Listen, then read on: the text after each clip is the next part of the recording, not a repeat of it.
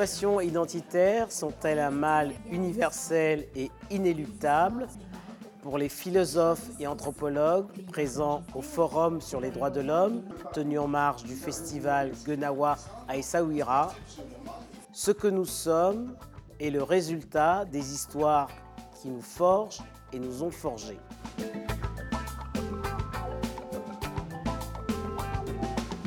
La métisse chez les Grecs, c'est l'intelligence de la situation, c'est la ruse. Alors, est-ce que la ruse est. Euh, est-ce que, est que jouer avec les appartenances. D'abord, je ne crois pas qu'on joue avec les appartenances. Je pense que euh, nous avons en nous, et c'est, une réalité de toute l'humanité, c'est l'anthropologue qui vous parle, des appartenances multiples, conscientes et inconscientes. Que ce soit des appartenances euh, culturelles, mais aussi des appartenances de classe, des appartenances de genre. Et donc, nous ne sommes pas des êtres faits d'une pièce. Hein. Montaigne revendiquait cette multiplicité. Il disait le monde n'est qu'une branloire pérenne, hein, et donc tout bouge en permanence. Bien sûr qu'il y a la pérennité, mais il y a aussi le mouvement, toujours. Et nous sommes en mouvement. En fait, la question de l'identité peut être abordée de plusieurs points de vue. Il y a un point de vue purement logique, il y a un point de vue qui est plus philosophique, euh, et puis il y a toutes les variations qu'on peut ramener à la fois à l'anthropologie et au sociologique. Donc je pense que chaque fois, il faut voir, euh, il faut paramétrer pour voir euh, de quoi on parle. Et moi, je le dis avec d'autant plus d'attention que je relève d'une école qui, qui s'appelle l'école de Francfort, qui m'a appris à me méfier de l'identité. Et les assignations à identité euh, sont monnaie courante. Euh, je, pourrais multiplier les, exemples. Une fois, je, suis, je finis, l'année où je finis ma thèse en France, je vais rentrer à Abidjan. J'arrive à Roissy, je vais prendre l'avion. Et puis le, le, policier, il estime que mon passeport n'est pas le mien, que je ne ressemble pas assez à ma photo. Est-ce que c'est à chacun de nous de ressembler à sa photo, étant entendu que la photo est datée Mais pour, cette raison, j'ai raté le vol. Euh, donc, il y a des exemples comme ça qu'on peut multiplier. Et l'autre chose qui me paraît également importante, c'est la question euh, de la caractérisation extrinsèque. Euh, je cite souvent l'exemple de Manu Dibango, qui est vraiment un de mes ceux qui, auprès de qui j'ai beaucoup appris euh, vraiment l'histoire de la musique. Et, je dis souvent que quand il se lève le matin pour prendre, il prend son saxo ou sa clarinette, il dit je vais faire de la musique. Il ne dit pas je vais faire de la musique africaine. Mais le résultat, c'est que le japonais ou le tchèque qui entend cette musique va dire c'est de la musique africaine. Donc on n'échappe pas euh, si facilement à son identité. Maintenant, je pense que le rôle de chacun, c'est d'essayer d'élargir euh, les espaces euh, de nos appartenances, euh, d'essayer de les arranger, de les habiter, un peu comme on améliore son quotidien. Et à partir de ce moment-là, on peut l'assumer jusqu'à un certain point. Et puis, il y a des moments, comme la négritude l'a fait historiquement, il y a des moments où, pour refuser d'être appelé tout le temps nègre, on dit je suis nègre et voilà.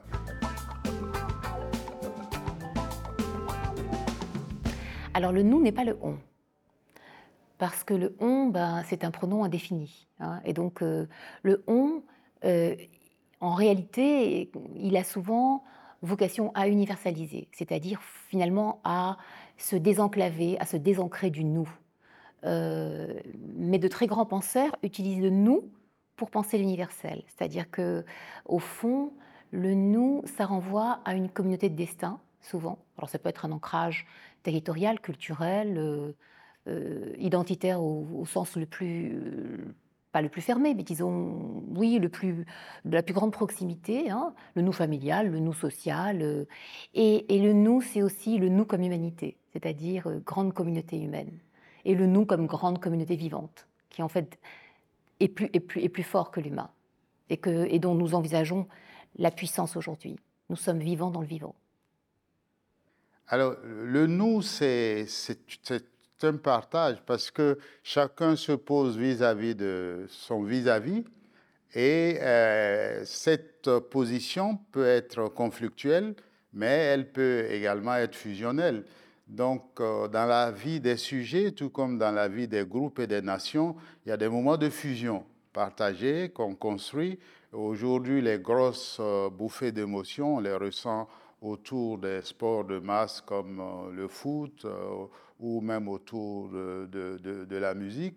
Et je pense que c'est vraiment une négociation euh, il n'y a pas d'équation que je pourrais considérer comme euh, toujours vraie par rapport à cette euh, problématique. le plus important pour moi me semble l'importance de l'innovation. il faut vraiment comprendre que les identités ne sont pas figées à jamais et que l'histoire africaine montre que nous avons su nous enrichir des apports de l'extérieur, mais il faut que la souplesse soit dans l'appropriation et une appropriation qui ne se fasse pas seulement sous le poids de la contrainte, et une appropriation qui permette aussi euh, d'inscrire les récits euh, de nos peuples, les reçus des, des personnes, les reçus des sujets dans ces procédures, euh, dans ces objets. Je pense que le sport, il est porteur de valeur dans la mesure où, euh, pour gagner, euh, il faut travailler en équipe, donc travailler ensemble, et il faut obéir à des règles communes, hein, euh, accepter de manière assez démocratique, et il faut avoir ensemble le désir de réussir ensemble. C'est très important. Donc en fait, aujourd'hui, le sport, il permet de faire paradoxalement émerger des individus qui n'auraient pas émergé ailleurs dans les sociétés d'où ils émergent, qui sont souvent issus de, populations qui sont discriminées, qui sont ghettoisées. Ils émergent, ils sont porteurs de valeurs et ils deviennent des figures fédératrices. Ça, c'est la grande puissance du sport. Et comme bien sûr le sport aujourd'hui, enfin, je pense au foot hein, bien sûr, mais au basket aussi, euh, ce sont quand même des, c'est une réalité mondialisée. Euh, ça permet effectivement à toute une partie de la jeunesse des Suds du monde, en fait ce qu'on appelle les Suds du monde, de s'identifier et euh, de penser que la réussite est possible dans un modèle qui, en réalité, ne les autorise pas à réussir. Et puis, euh, l'art, alors moi je pense que l'art, bon, là aussi il y a un marché, mais euh, c'est plus directement l'expression d'individus ancrés dans un terroir, dans une réalité vécue et incarnée.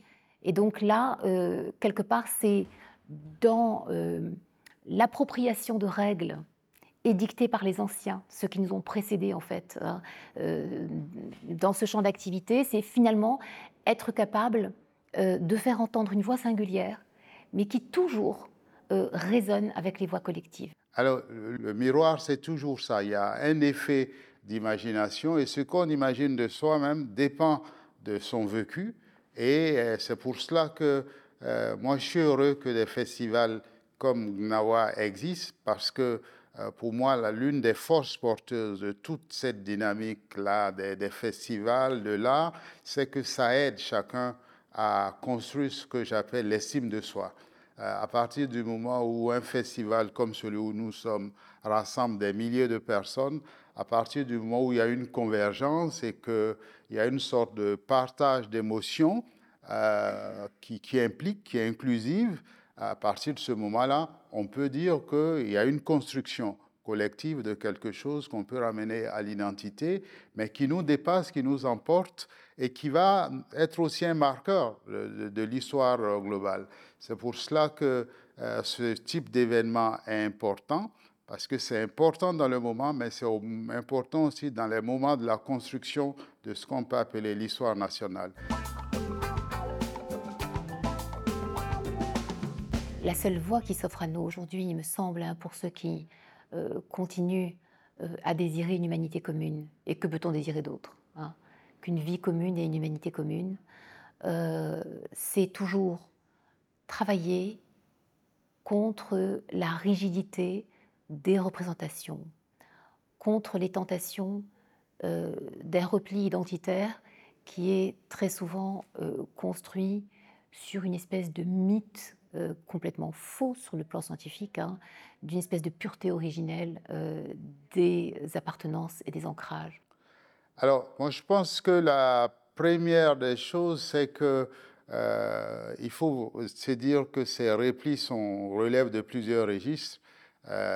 C'est au-delà des replis, il y a des crispations. On ne peut pas oublier ce qui se passe au Congo, où on sait que des femmes sont brisées. on donne le chiffre de 500 000.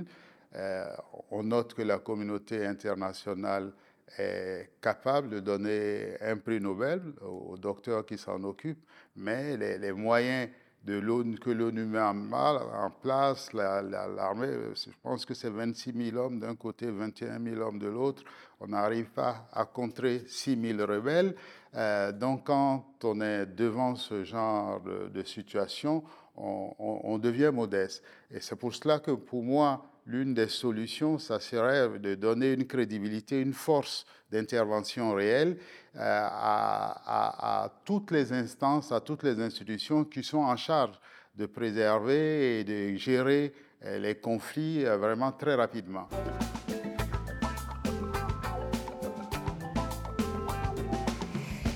Je pense qu'il y a une, construction à la fois intellectuelle, sociale et politique des pouvoirs qui s'ancre quand même dans la majorité des sociétés humaines dans une grande discrimination vis-à-vis du féminin, c'est-à-dire au fond une relégation des femmes du côté de la procréation, de la reproduction, et une sorte de valorisation des hommes du côté de la production symbolique. Et je crois que euh, aujourd'hui, euh, il y a quelque chose de très puissant qui, en fait, s'est mis en marche depuis probablement deux siècles moins, hein, en tout cas en Occident. Et, c'est cette idée que euh, la, procréation et la création sont puissamment liées. Et que, au fond, euh, les femmes sont capables, parce qu'elles sont les mères de l'humanité, elles sont capables de penser puissamment la survie de l'espèce. Elles sont capables d'organiser les, conditions de la réparation des mondes vivants et, et, les conditions de la continuité, en fait, de la présence euh, de l'humanité sur cette terre. Et je suis convaincue, mais convaincue. Hein, euh, vous vous rappelez de Malraux qui disait le XXe siècle sera féminin ou ne sera pas. Moi, je dis l'humanité sera portée par les femmes ou ne sera pas, et il est temps de le comprendre.